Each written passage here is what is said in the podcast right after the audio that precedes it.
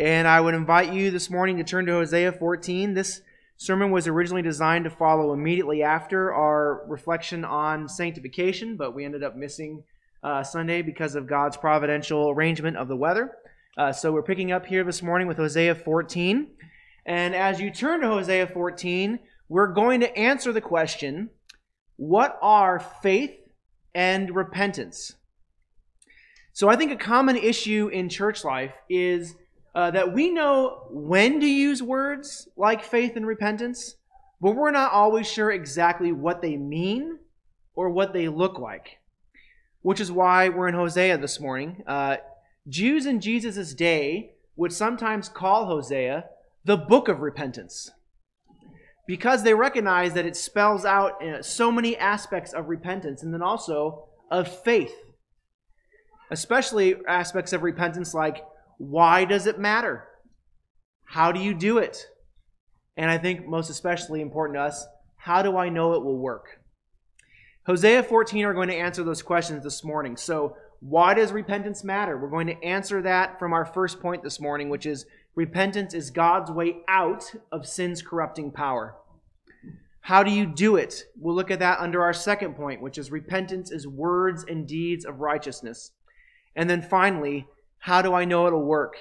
We'll look at that under our third point, which focuses on faith, which is faith trusts God to honor our repentance with life. And I really should have said, with the life of Jesus. And then we'll wrap it all up at the end with a reflection on how faith and repentance are like the veins that the lifeblood of Jesus flows through into our lives. So let's read Hosea 14, which is one of my favorite chapters in the whole Bible and then we'll start our reflection this morning. Hosea 14, the very last chapter of Hosea. Let's hear God's word. God says, Return, O Israel, to the Lord your God, for you have stumbled because of your iniquity. Take with you words and return to the Lord. Say to him, Take away all iniquity, accept what is good, and we will pay with bulls the vows of our lips. Assyria shall not save us we will not ride on horses, and we will say no more, Our God, to the work of our hands. In you, the orphan finds mercy. I will heal their apostasy.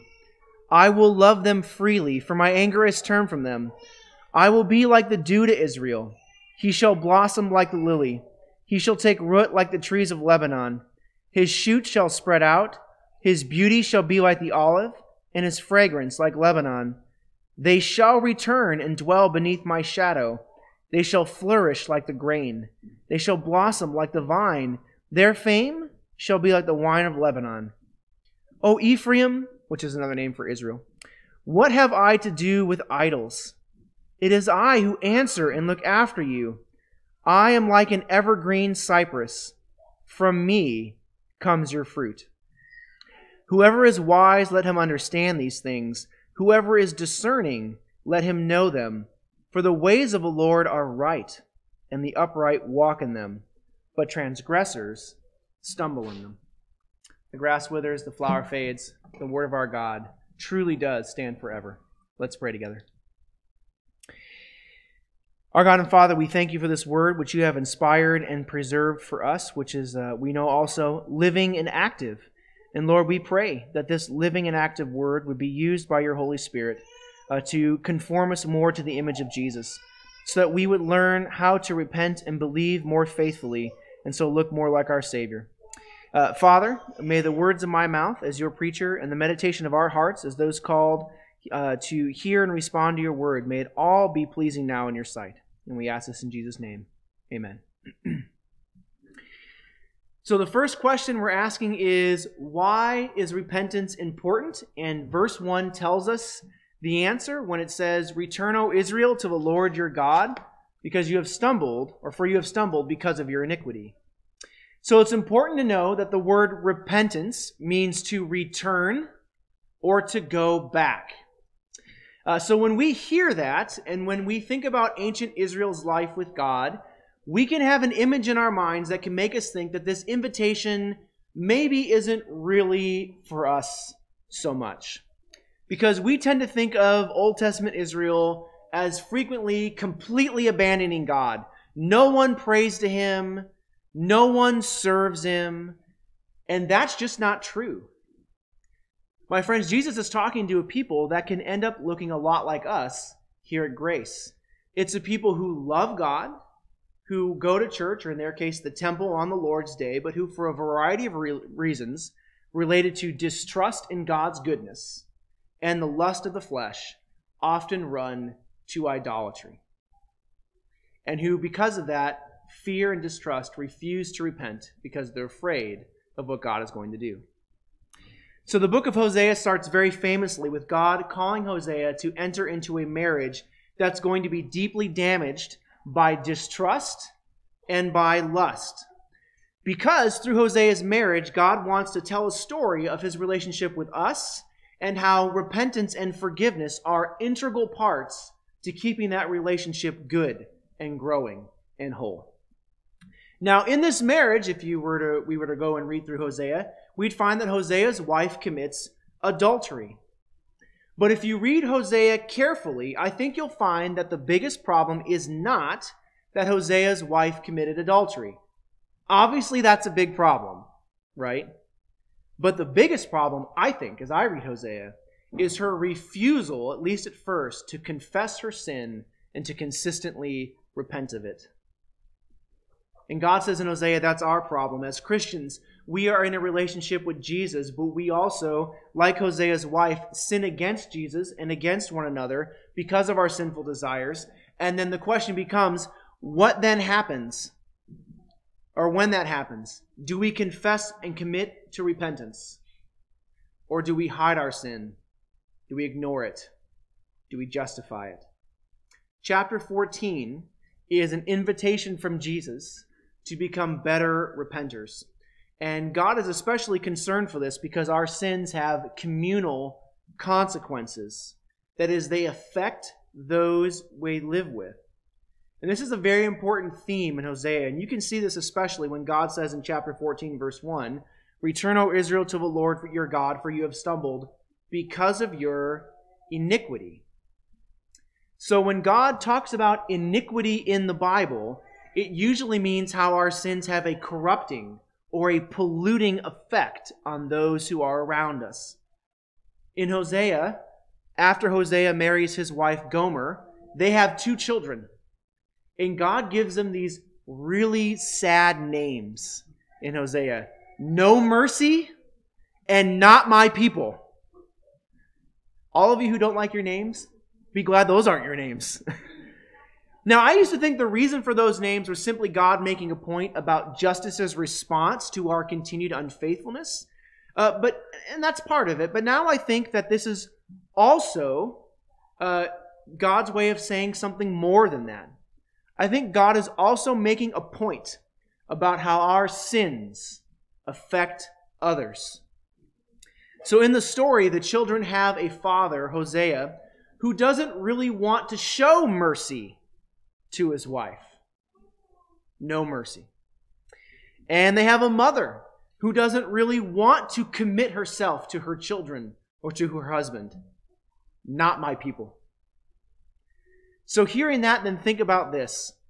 Isn't it true that when we are not shown mercy, when we are sinned against, we tend to respond in the same way. Well, I won't show you mercy then either. Right? When people betray us, don't we respond by betraying uh, not just them, but by other people, right? Well, I was treated this way, so I can treat you this way. In giving these kids these names, is God actually revealing something of how the sins of the father and the mother are being visited on their children in this particular relationship, the way that God talks about in the Ten Commandments?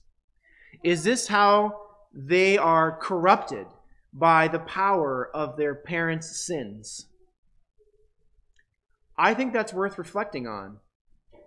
Just like it's worth reflecting on the fact that these kids' names change later on in Hosea, and God changes their names in the context of Him showing mercy to Israel his bride, and then commanding Hosea to go and show the same kind of mercy to his bride, his wife Gomer.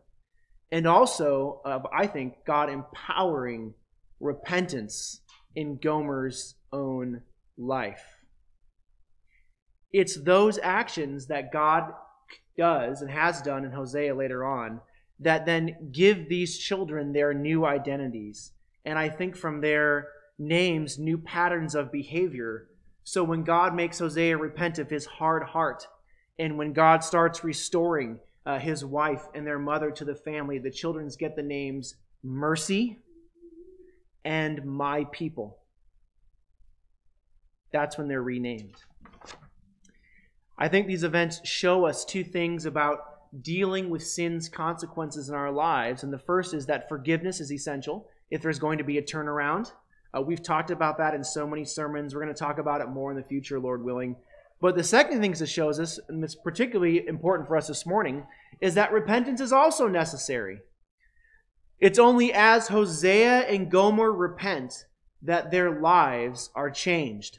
And it's as they repent that they see, I think, the effects of this, their sin on their children start to unwind by the grace of God. Repentance, you see, changes our lives and it helps change the lives of those around us. So, how then do we repent? How do we fight against the iniquity that our lives uh, bring to other people? Well, that's the second point, which is we repent with words and deeds of righteousness. And that's verses 2 through 3. So I'm going to read these again here. It says, Take with you words and return to the Lord. Say to him, Take away all iniquity, accept what is good, and we will pay with bulls the vows of our lips. Assyria shall not save us. We will not ride on horses, and we will say no more, Our God, to the work of our hands. In you the orphan finds mercy. So there's so much I want to say here, but I'm going to limit myself to a mini sermon of an observation, a comparison, and an illustration. See? Mini sermon. But don't worry, it's not going to be too long. Uh, so the observation is that God's command to take words can be misleading because it can look like the most important thing to Jesus are words and not actions. Now, when I'm teaching kids about repentance, some people in this room know this specifically. Uh, I like to make a paper ball, and I like to throw that at them, don't I? Uh, and then I'll say, hey, I'm sorry. Can I have that back? And then they give it back, and I immediately throw it at them again. And then I, hey, I'm sorry. Can I have that back? And uh, I do that until they start uh, either laughing or throwing it back at me. And then I ask them, do you believe that I was ever sorry? No. Why not? Well, because you kept doing it, right? Words of apology, words of confession, words of repentance that don't have some kind of corresponding action are not repentance. Imagine if Gomer had simply told Hosea and her kids, sorry, and then immediately left again. And as a matter of fact, I think in the book of Hosea, that happens once, which is why I think Hosea doesn't want to show her mercy later on in the book. Or imagine if Hosea had invited Gomer back home, but kept the door locked. Words, no actions, right? In the Bible, repentance means both confessing your sins, which is, here is what I did, here is how it hurt you, and I am sorry as our confession says, confessing specific sins specifically. And then it means doing actions that seek to repair the damage we've done by God's grace. And I'm going to talk about that more in a moment. But first, I want to ask why then does God say, take with you words here if that's the case? Well, it's because in this case, words are actions. So Israel's distrust of God was revealed in her idolatrous alliance with other nations, particularly, as you see here, Assyria. Now, foreign alliances of any kind were always sealed with the worship of the stronger nation's gods by the weaker nation. Sacrifices would be made to false gods in temples that were built to those false gods in the weaker nation to show allegiance to those idols. That's just what it meant to have a foreign alliance in Israel's day. It's like saying, here's our embassy, it's the temple of Dagon, and you're going to offer sacrifices to him. So to have an, an alliance with Assyria, those are the things that Israel's rulers would publicly have to do, and they would be renewed publicly, at least yearly or whenever it was that Assyria would come to collect the money, the food, or the soldiers that were required of the smaller nation in these treaties. So when God tells Israel to say, Assyria will not save us, we will not ride on horses, and we will say no more our God to the work of our hands, he's telling them to publicly renounce their relationship to Assyria. Assyria will not save us. Renounce your promise to fight with them or for them in their wars. We will not ride on horses. That's what that means. No more tanks for you. And make that break permanent by renouncing their false gods. Close their embassies. We will say no more, our God, to the work of our hands. You see, in this case, words are actions. And they are actions that appropriately represent repentance for the sins that God is calling out. Which leads me to the comparison I want to make. This call to repent in chapter 14 is meant to be compared to how Israel was repenting in chapter 6, verses 1 through 4. So I'm just going to read for you chapter 6, 1 through 4, and, uh, and then I'm going to make a couple comparisons. I want you to listen carefully to the difference between what Israel was saying and what God wants them to say in chapter 14. So this is Hosea chapter 6. This is what Israel says. They said, Come, let us return to the Lord, for he has torn us so that he can heal us. He struck us down. He will bind us up. After two days, he will revive us. On the third day, he will raise us up that we may live before him. Let us know. Let us press on to know the Lord. His going out is sure as the dawn. He will come to us as the showers, as the spring rains that water the earth. And then God says, What shall I do with you, O Ephraim? What shall I do with you, O Judah? Ephraim is another word for Israel. Your love is like a morning cloud like the dew that goes away early. So, did you hear that in chapter 6, Israel doesn't mention her sin at all? What are they repenting of? What are they returning from? It doesn't say. In fact, you may have noticed Israel doesn't admit to doing anything. They just say, hey, we feel distant from God. We should go to God and he'll forgive us. Like if you notice, they don't admit to anything, they don't commit to anything. In fact, the only one being asked to do anything, not even asked, just expected to do anything is God. He'll, he'll make it better. Let's return so God can make it all better. There's no confession, there's no admitting, there's no committing. So, in contrast with Hosea 14 here, can't we say that Israel's prayer in chapter 6 is for forgiveness without repentance? Or you could say she wants all the blessings of a healthy relationship with God while keeping all the behaviors that have been harming that relationship. This is the equivalent of my sorry in the paper ball example. I realize that what I'm doing is harming you. Sorry. Good thing you're so forgiving. it's all going to be fine, right? God rejects this. He rejects this kind of repentance. He says, What shall I do with you, O Ephraim? What shall I do with you, O Judah? Your love is like the morning cloud, like the dew that goes away early. God says your love is like the morning dew. So for sinners, which is all of us, right? Repentance is a part of love. Confessing sins and turning from actions that harm towards actions that heal, or at least attempt to heal, is part of what love is for fallen people. Right? And let me just add this. I think you can hear Jesus clearly saying in Hosea 6 and 14 that unless we learn to repent specifically and perform specific actions that actually aim at repairing the damage we've done, this is the place where you're going to end up. Your love goes away early. You said you're sorry, and then it's gone. And, it, and the pattern continues. Which leads me to my illustration, uh, which I've come up with to teach kids about repentance. And I'm saying this because I'm not sure I'm going to be able to do this in the profession of faith class as many kids as are going to be there. But parents, do this at home. And I should say this I haven't done this with my kids yet, but I'm going to. Um, so it kind of goes with the paper ball. I usually like to take a piece of paper and tape it between the backs of two chairs. And I'll tell them this chair is you and this chair is me. And this paper, that's our trust in each other. This is the bridge that's holding us together. And then I'll have them karate chop it in half or cut it with scissors or tear it. And I'll say, and that's sin. Direct our trust. And then I'll say, tell me you're sorry. Because they're the ones who sinned against me, right?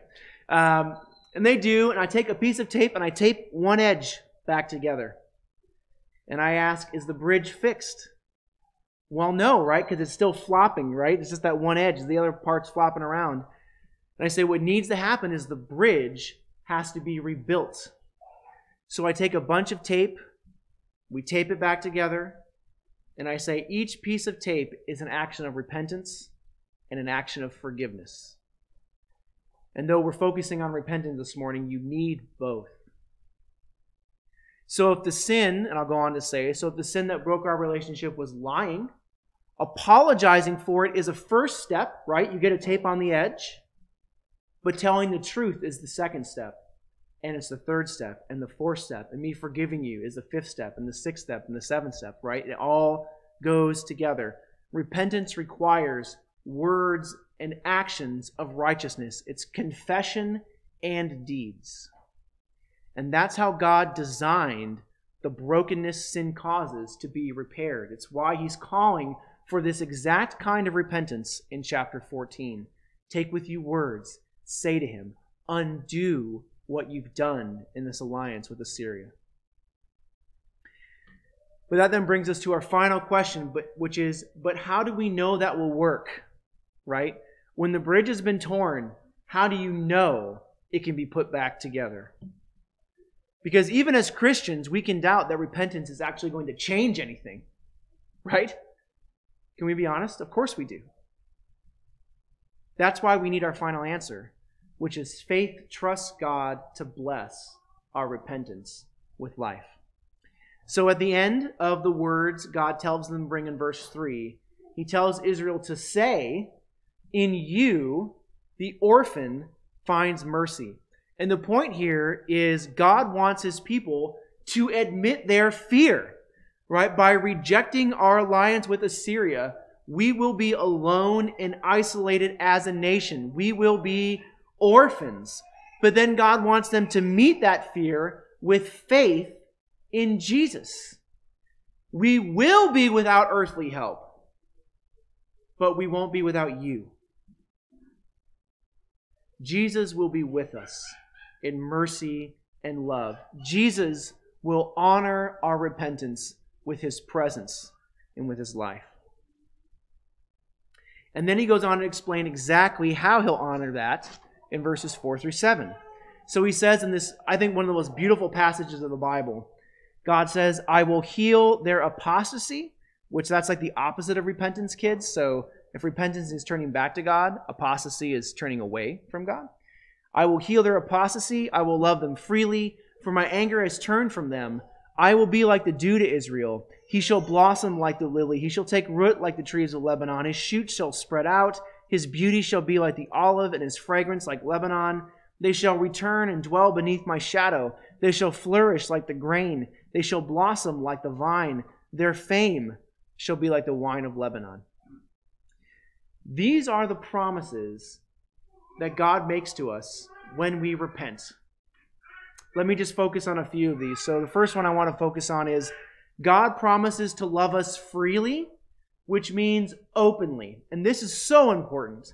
Uh, for us, sometimes there is a separation between being forgiven and being openly and warmly received.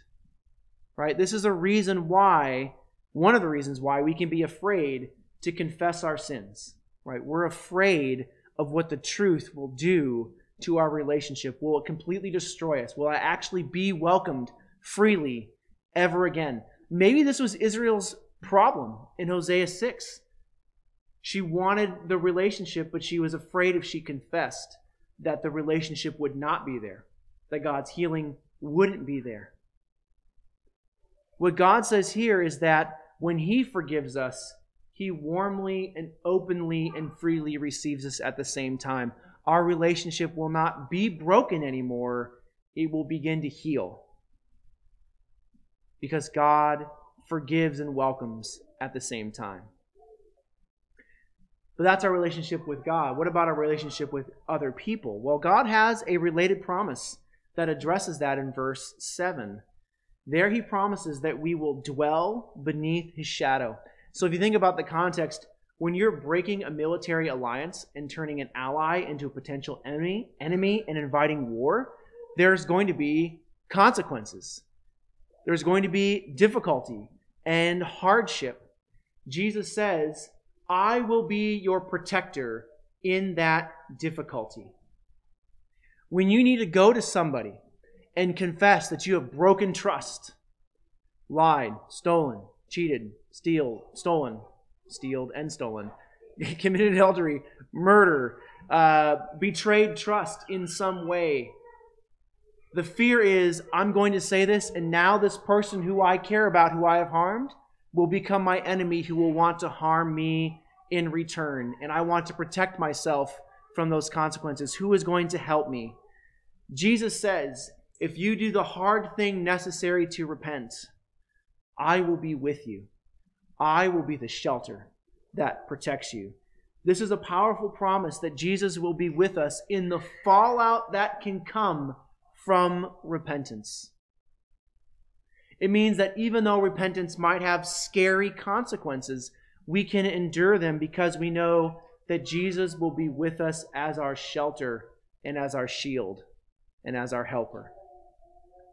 But not only as our shelterer, as our empowerer. So Jesus promises us that when we commit to repentance for whatever sin, he will be with us like the dew. Did you hear that? I will be like the dew to Israel. If you think about life in a desert, there are not regular rains but there is regular dew.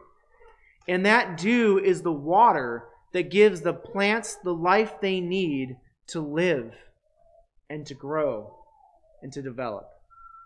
And this is Jesus' promise that when you use your strength and energy to repent, He will be like the water that daily refreshes you and replenishes you to carry out your repentance. And then Jesus promises to use the repentance he empowers to produce actual change. Israel will blossom like the lily, and his beauty shall be like the olive. So the olive tree and the lily are often used as metaphors for a life that is uh, full and pleasant and desirable and healthy. And God's point is that where sin created ugly and diseased relationships, repentance, through God's power and grace, will produce relationships that are healthy and pleasant and desirable. Uh, the same way that he changed Hosea and Gomer's relationship with each other and with their children from something dead and without mercy to something alive and full of mercy. And here's how God does that. He says that he will use our repentance as a way to bring his life to other people. He says that in repentance we will flourish like the grain. The point of flourishing grain is that there is more than enough food to sustain everybody's life. God's point here is that through repentance, God provides enough spiritual food to sustain our relationships. And I don't think I'm overstating it when I put it this way. Repentance is a way that God gives the bread of Christ to others through us. Flourish like the grain. And also gives the joy of reconciliation with Christ, which is what I believe being famous like the wine of Lebanon means. So in the Bible, again, wine is usually used as a symbol of joyful, reconciled life with God. And Lebanon's wines were like our Napa Valley uh, you'd seek them out because they're just so good you like drinking them. The point here is that the blessings of life that God brings to the repentant are so good that they become something others seek out from us. And this is what faith rests in. Faith says, I trust that Jesus will do these things for me when I repent. To return to the dew analogy for a second, if Jesus is the water of life, then faith is the mouth that opens to drink it. Faith says, I trust that Jesus will welcome me freely when I confess my sin. I trust that Jesus will shelter me as I confess sins to other people and endure the inevitable consequences of that confession. I trust that Jesus will empower me to actually put foot to faith and fulfill my repentance. I trust that as I do that, Jesus will bring his own grace through my life to those around me so that they can live and we can be restored and have a beautiful life together. And that as I do this and we do this as a church, the communal life that that will create will be so powerful and wonderful that people will actually be drawn to that community because they'll say, I want that same kind of life too. Or as God says elsewhere in the Old Testament, taste and see that the Lord is good. Right? Or to change the analogy a little bit, to move on to our very last and super short point repentance and faith are the veins of Christ's life. So This is verse 9. Whoever is wise, let him understand these things. Whoever is discerning, let him know them. For the ways of the Lord are right, and the upright walk in them, but transgressors stumble in them. Now, I realize Jesus is using a different analogy here of walking in Hosea 14 than I'm going to use with, you know, blood and veins, but they're all biblically related because they're all about life with God. And I'm ending here with an analogy about veins because of all the life giving images in verses 4 and 5 that we talked about, but also because as we come to the table, I want us to think about Jesus' words in the supper of eating his body and drinking his blood. The point here at the end is that repentance and faith are things we need if we're going to walk daily with Jesus. They aren't things that simply start the Christian life and then we put aside. They aren't things that we uh, can pick up and put down at will and have a good relationship. There's things we need to have daily if we're going to live a vibrant and healthy life with Jesus. And so, in that sense, then, I thought of veins because you need blood to live, right? You need it to live. So are veins blood? No. At least I don't think so. Uh, but they do carry blood wherever it needs to go. Faith and repentance are not Jesus, but I hope you can see here in Hosea 14 that they are what God uses to carry Jesus into our lives to the people and places he needs to go. So, my encouragement to us this morning is that we recognize that faith and repentance are two important ways God gives us Jesus and gives others Jesus through us. And that we need, therefore, commit ourselves to taking these up daily as we walk with Him. And that uh, we can do so because God has promised to be faithful to us to bring the fullness of the life of Christ to us and others as we do this in His name and by His grace. Amen. Let's pray.